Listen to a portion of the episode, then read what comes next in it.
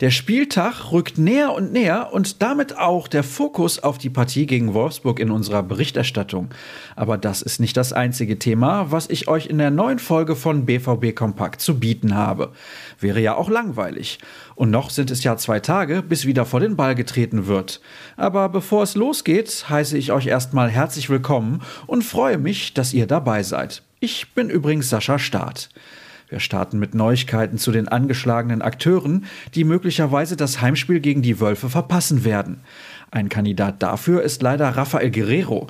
Es ist definitiv nicht die Saison des Portugiesen, der häufig fehlte und selten sein Potenzial auf den Platz bringen konnte. Der Grund für sein Fehlen bei der Einheit am Mittwoch ist allerdings nicht bekannt, es besteht aber noch Hoffnung auf einen Einsatz. Fragezeichen stehen auch hinter einem Duo. Zuletzt musste Daniel Mahlen passen. Der Niederländer laboriert seit vergangener Woche an einer Sehnenreizung und ließ sich gestern in Brakel behandeln. Modahut hat derweil Probleme mit der Schulter. Der Mittelfeldstratege muss auf jeden Fall mindestens zwei Wochen pausieren, kommt aber wohl um eine Operation herum. Sollte es hier einen neuen Stand der Dinge zu vermelden geben, erfahrt ihr es natürlich bei uns. Wechseln wir komplett das Thema und schauen kurz zum DFB. BVB-Geschäftsführer Hans-Joachim Watzke, gleichzeitig DFL-Aufsichtsratschef, soll in ein Führungsgremium rücken. Das DFB-Präsidium habe dies einstimmig beschlossen, hieß es in einer Mitteilung am Mittwoch. Es geht um den Posten im UEFA-Exekutivkomitee, den bislang Rainer Koch innehatte. Der war ursprünglich bis Frühjahr 2025 gewählt worden. Dann habe ich noch ein Ergebnis von gestern Abend für euch. In einem Nachholspiel der Bundesliga konnten die Handballfrauen beim VfL Oldenburg einen 27 zu 24 Erfolg einfahren. Durch den doppelten Punktgewinn festigte der amtierende Meister den zweiten Platz in der Tabelle hinter dem bis dato verlustpunktfreien Spitzenreiter Bietigheim.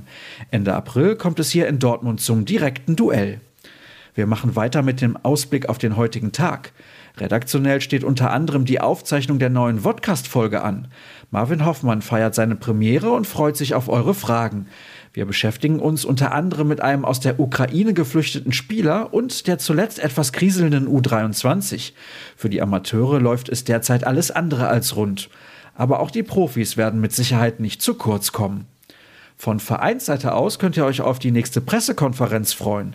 Um 14 Uhr steht Marco Rose den Journalisten zur Verfügung und wie immer wird der Club die Fragerunde auf dem jeweiligen Kanal bei Facebook und YouTube live übertragen.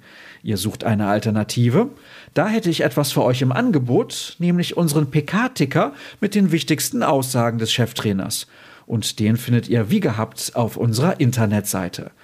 Die Adresse sollte euch ja bekannt sein. Wer sie nicht im Kopf hat, dem helfe ich gerne nochmal auf die Sprünge. Einfach auf ruhrnachrichten.de vorbeischauen und ihr seid allerbestens über euren Herzensverein informiert. Und die Details zu unserem Plus-Abo bekommt ihr dort auch. Ansonsten solltet ihr uns unbedingt bei Twitter und Instagram unter rnbvb folgen.